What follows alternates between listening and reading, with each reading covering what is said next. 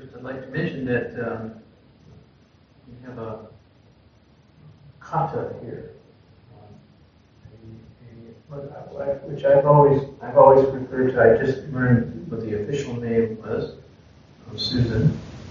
So garment is in the Tibetan tradition, and I've always called it, since I didn't know the proper name, I've always called it friendship cloth, because it was given to me by Mama Jinpa at the time of my priest ordination. So I think it reflects, for me today, the purity of the Buddha, the white cloth. And somebody rearranged it, maybe a proper way. Yeah, thank you. There it is. Thank you. Lion's Roar.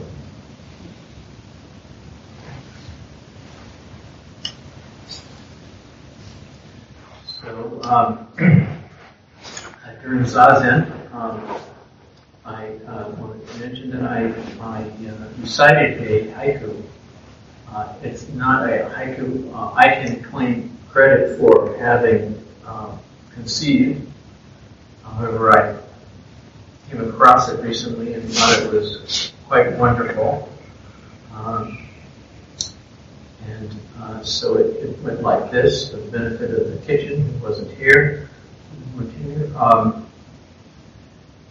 Seen through autumn mists, no mountain is not a far mountain.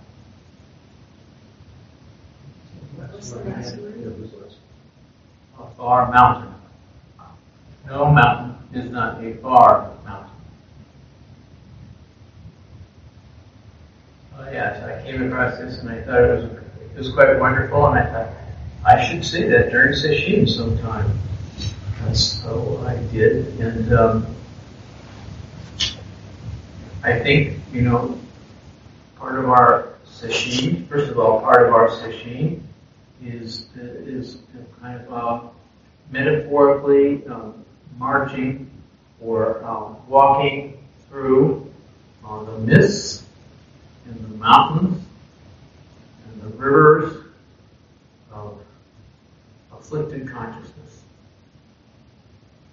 We have some barriers to cross, and we see that we do cross some barriers of, as I was describing in one of my other talks, two barriers: afflicted mental states and cognitive errors, missing things.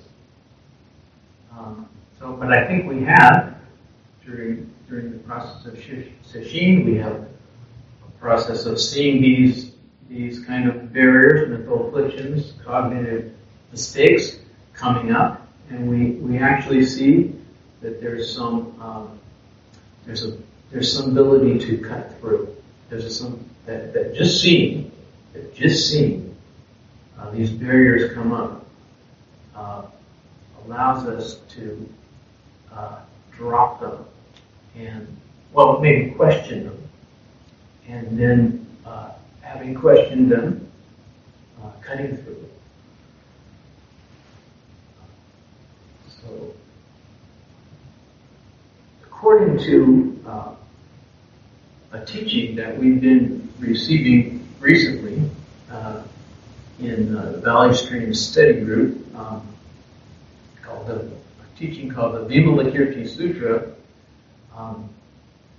we never actually reach the far mountain. Well, let's say this, but we never actually meet no mountain. But in our work in Sesshin, I think we bring no mountain closer. We bring it closer. Not far. Not far.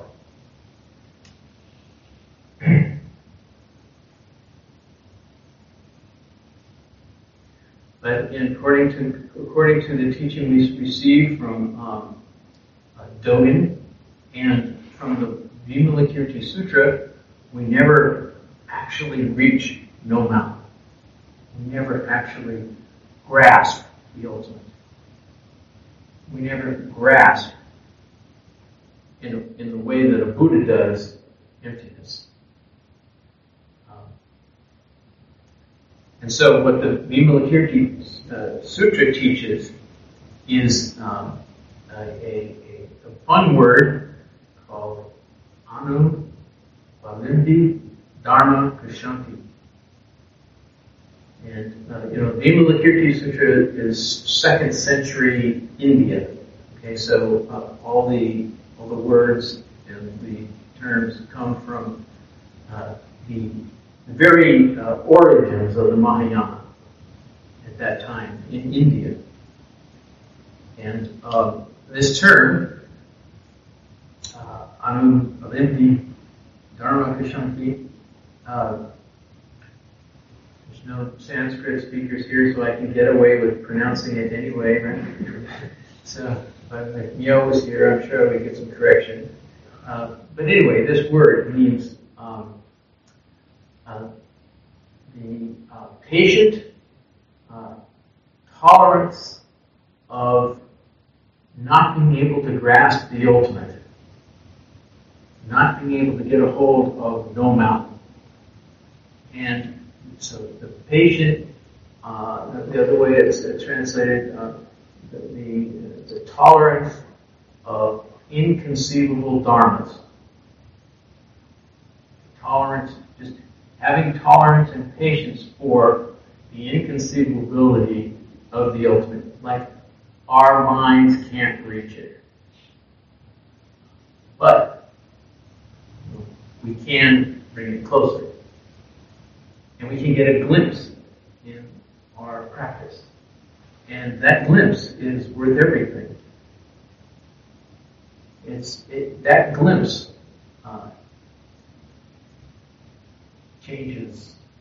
changes beings. It purifies the Buddha. Which brings me to a wonderful teaching that we heard in the Vimalakirti Sutra that I want to recount for you. I think it's such a good way to end our sesshin and contemplate and take with us from this week together. And let me set the scene. I want to set the scene because it's such a wonderful scene in the Vimalakirti Sutra. I'll open my book so that I won't tell you all the details. It's quite complicated, but. In the first chapter of the Vimalakirti Sutra, called The Purification of the Buddha Field, first, please imagine that we're in 2nd century India and gathered in a garden in the city of Vaishali, there is a great congregation of bodhisattvas, Maharajas. These are all enlightening beings. All enlightening beings. Lokapalas, there are Taoist sages, and all of these groups number in the thousands. And they're all gathered in the garden there, the city of Vaishali. And there are also Brahmins. So in like sages that we would, there wouldn't have been Taoists, but there were sages of maybe no affiliation, just being wise ones, freelancing around town. So this huge gathering in the garden, and there seated with them is the Buddha. So first in the chapter, the virtues of the sages and the bodhisattvas and Lokapalas and Maharajas are all described in detail, and then the last to arrive is a group of Licchavi young students of the Dharma, and they're led by a fellow named Ratnakara. And so they come, and I don't remember the order, but I think maybe Ratnakara first praises the virtues of the Buddha. Maybe he does this afterward. I think he does this afterward. First, they come, and they all have each, and there's 500 Licchavi youths, that's the way to describe it, and they all have a parasol. And they come in and they put down their parasol in front of the Buddha as an offering. And then the Buddha performs a miracle. And he takes up all of the parasols and he creates a huge celestial canopy over the entire gathering. And, with jeweled heavens and displays of rainbows and, just imagine the most, science fiction type of presentation you can think of. A huge canopy over the assembly to bless the assembly and to consecrate it, if you will. And so everybody gets to enjoy the great canopy for a while, and then the Buddha makes it disappear. And then Ratnakara comes forward and, as the leader of the 500 Licchavi youths, and praises the Buddha at length. And so I'm gonna pick up and I'm gonna read you some of this. And it leads up to this main point. And it's not too long, but it gives you a flavor of what the sutra has to offer. So this is the final part of Ratnakara praising the Buddha, and then it goes and then you just can follow it. Obeisance to you who have cut through the bondage of all fetters. Obeisance to you who have gone beyond, stand on firm ground. Obeisance to you who save the suffering beings. Obeisance to you who do not remain in the migrations. The reverse. You associate with living beings by frequenting their migrations, yet your mind is liberated from all migrations. Just as the lotus born of mud is not tainted thereby, so the lotus of the Buddha preserves the realization of voidness. You nullify all signs in all things everywhere. You are not subject to any wish for anything at all. The miraculous power of the Buddhas is inconceivable. I bow to you who stand nowhere, like infinite space.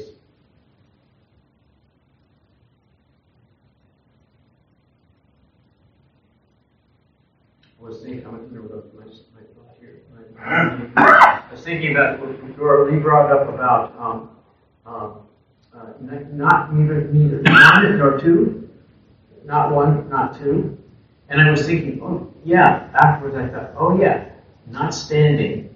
Not standing anywhere, like infinite space. Nowhere to stand. You can't stand in one, in the one, and you can't stand. And please don't stand in the two. You can't stand in the one either. So nowhere standing. This is a teaching that a good Dharma friend of ours always used to bring to this Sangha some years ago, Darlene Cohen, and she was very fond of that teaching, nowhere standing, which is found also throughout the Prajna Paramita literature. And I digress. Let me continue with the story. Then the young Licchavi Ratnakara, having celebrated the Buddha with these verses, further addressed him. Lord, these 500 young Lichavis are truly on their way to unexcelled perfect enlightenment. Like all of you. And they have asked, what is the bodhisattva's purification of the Buddha field? What is it? What is the bodhisattva's purification of the Buddha field. Please, Lord, explain to them the Bodhisattva's purification of the Buddha field. Upon this request, the Buddha gave his approval to the young Licchavi, Ratnakara. Good young man. Your question to the Tathagata about the purification of the Buddha field is indeed good. Therefore, young man, listen well and remember, I will explain to you the purification of the Buddha field of the Bodhisattvas. Very good, Lord, replied Ratnakara and the 500 young Lichavis, and they set themselves to listen. Now, this is the Buddha's teaching. The Buddha said, noble sons, a Buddha field of bodhisattvas is a field of living beings. So that's a really important statement. This is where our work is. We now know where to work. In our practice, in our lives, we work in a Buddha field of living beings. And living beings also includes the great earth and the air above and the atmosphere and the trees and all that we can experience, walls, tiles, pebbles. In Dogen's teaching, and you can find it elsewhere, it really includes, living beings includes everything. Everything. Now we know where to work. We work with these living beings. Of course, our fellow human beings are often our first object of attention. So that's fine. Let's work in the field of our Sangha and everyone we meet. Here's where we can meet people. This is the field.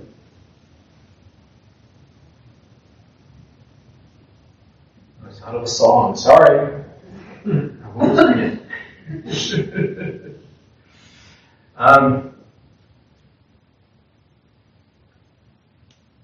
Why so?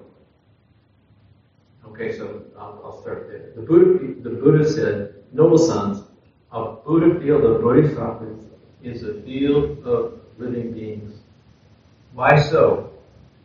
Rhetorically, he's saying, a bodhisattva embraces a Buddha field to the same extent that he causes the development of living beings. The development of living beings. So, just as, Rebecca yesterday was recounting some, her difficulties, with what she's doing, she's working developing living beings, right? She has 2 children, and that's her work, to develop those living beings. So, we all, in one way or another, whether we have children or don't have children, we can work on developing this living being. That's a good place to start. Excellent place to start. And we can gently and kindly work on the development of all living beings, but not with an idea that we're working on their development. We have to be careful about that. But we can be interested in their development. And we can be inquiring about their development, and we can be seeing if there's anything they need from us, and we can be nurturing. And, like, where's Kenny? He's not going to be here today. Okay, I realized he's not here. I was like his dream yesterday, that he was nurturing the young chimpanzee, wasn't it? Chimpanzee. Yeah, like that. So, there was some nurturing going on, some development and some relationship with the chimpanzee in his dream. Very nice. He goes on. embraces the Buddha field to the same extent that living beings become disciplined, meaning, trained in our, practices, and trained in what Thurman translates as the transcendences, the six paramitas. He uses the six transcendent practices, but we say, often we're more familiar with paramitas or the six perfections. Those trainings that can't be surpassed. You can't do any better than undertake those trainings in giving, morality, patience, enthusiasm, meditation, and wisdom. You just can't do any better. They're at the top of the heap. So, undertaking that discipline as training is what our practice is.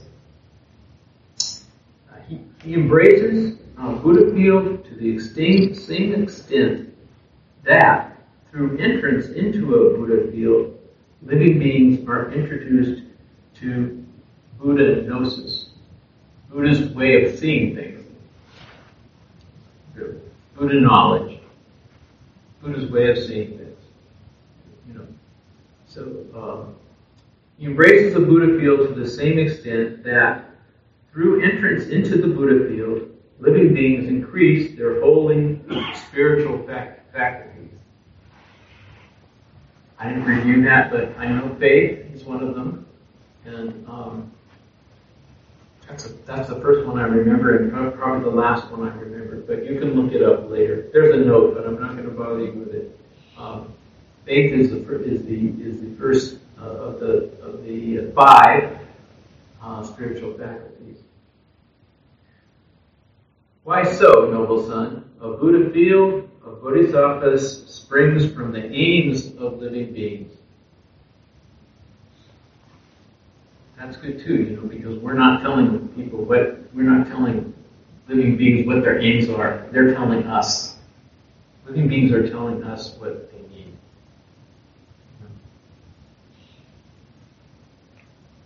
The atmosphere is telling us it needs less carbon in it.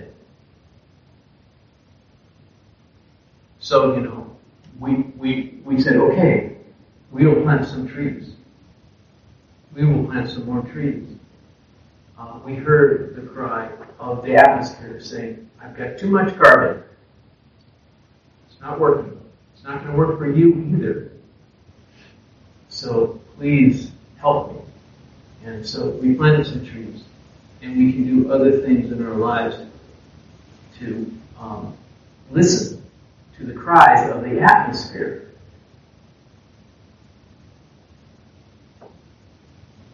Listen to the cries of living beings, and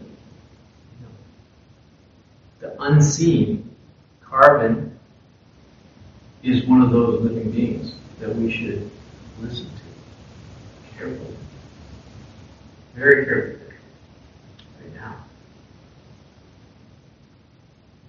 So anyway, now we come to the what I really wanted. I mean, I love talking about this, but this is the. This is the point that I really wanted to bring forth this morning. He says, and I'll just read this straight through. For example, Ratnakara, should one wish to build an empty space, one might go ahead, in spite of the fact that it is not possible to build or adorn anything in empty space. In just the same way should a bodhisattva who knows full well that all things are like empty space wish to build a Buddha field in order to develop living beings. He might, or she might, go ahead in spite of the fact that it is not possible to build or to adorn a Buddha field in empty space. So this I think is a really important. Even though it is not possible for us to conceive of the ultimate, or even to, for instance, never make any more mistakes, never make any more errors, never have any, never experience any instances of afflicted karma, afflicted mental states, or cognitive errors, even though this is not possible, we should definitely go ahead with this project and build an empty space.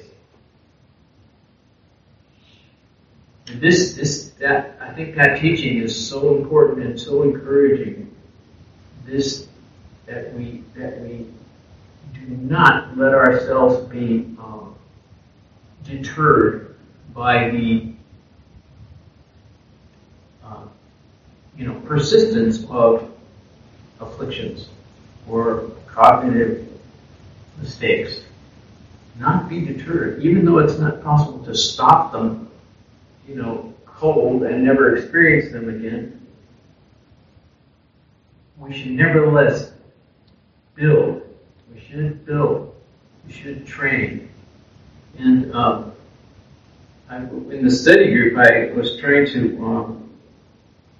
to remember Zuki Roshi's teaching on this, which I did finally find. It didn't take me long, actually, to find it. It is very much in accord. He says. This is a chapter on bowing. It says, to think it is possible, we will do it. To think it is possible, we will do it, is not Buddhism. To think it is possible, so we will do it, is not Buddhism. Even though it is impossible, we have to do it, because our true nature wants us to. This is, I think, what's being taught here in the Vimalakirti Sutra. Because our true nature wants us to. And even though it's impossible, we have to do it, he says. Then he says, but actually, whether it is not possible is not the point. If it is our inmost desire to be rid of our self-centered ideas, we have to do it. When we make this effort, our inmost desire is appeased, and nirvana is there. So, one of my principal insights every time I do practice like this is, my principal insight is, this is so hard. And it's not, it's a little hard physically, it's a little hard to sit in this cold building and so forth, but what's really hard is to continually confront my delusion. That's what's really hard to do. Oh, I really still think like that, and I still come up with, and then what Sesshin and what this kind of practice gives us is the strength to not be knocked off our cushion by the fact that we're continuing to fail every time we turn around, to not be deterred in our effort, even though we see so many examples of our failure and our misspeech and our misconduct and our impatience and selfishness and so on and on. Even though we see all those things, what comes behind that is, yes, I keep seeing these things, but I don't believe them. I don't believe that this is my true nature. I don't believe those things are my true nature, even though they're so insistent and they're so frequent. But I, you know, what Sesshin, what this kind of practice does is give us the strength to have those things be there and not believe that, you know, that that's the ultimate truth. You see, well, that's just my ancient twisted karma coming up. I don't believe that's my best self. I don't believe that's my true nature. In fact, this goes back. I mean, this can segue quite nicely into what we're about to do. Honor Shakyamuni Buddha. At the time of his enlightenment, he was attacked by all kinds of desires. Mara sent his beautiful daughters to distract him with desires. Mara sent his armies to attack him and harm him physically and tear him down and defeat him and dissuade him. And the attitude of Buddha was, I am not deterred. I will continue to sit here no matter what. No matter what you throw at me, all these afflictions, all these misconceptions, coming up. I'm ready. I'm ready for that. And of course, the final attack of Mara was, you haven't, earned the right. You haven't earned the right to be enlightened, to overcome completely all your afflictions. You haven't earned the right. And that's the point when the Buddha touched the earth as his witness, and the earth shook in 17 directions or 10 directions, let's say 10 directions, and but said, in response to Mara, yes, he's earned the right. We confirm it. This great earth confirms that you, Buddha, you Shakyamuni Buddha, have, fully awakened, have fully met all of this stuff. All this stuff. And you're now and you're ready to go forth and teach your realization now. The earth confirmed that. And to me, that's the most moving part of our practice. And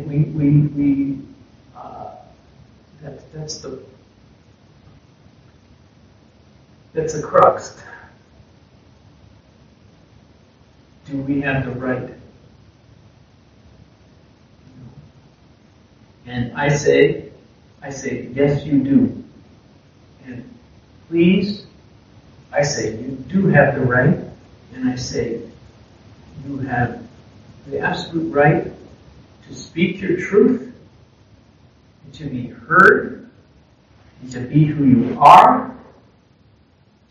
and go forth in the world with that intention.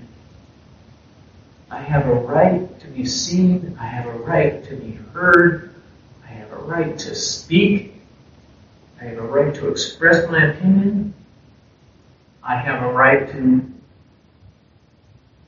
work for the common good. And I will do these things. I have a right, and in a sense, of course, we've been given a mission, Mission Impossible, right? That's the one. Yeah, it says it right there. It's a mission impossible, but you should ever. What did the guy say? He'd always say, "Yes, he never said I won't undertake that mission." He always says, "I'll go on that mission," whatever it was, to defeat those bad guys. Do they have Mission Impossible in Russia? Yeah. Yeah, we got Mission Impossible in Russia. Okay, yeah, good. So everybody has a right to go forth and express themselves in kindness, generosity, friendliness, goodwill. There are some strictures, you know, in terms of expressing yourself. They're not. It's not just whatever. We know that, right? Everybody here knows that. And everybody here is living with that kind of intention. It's so wonderful to practice with you. I'm very moved by our effort together.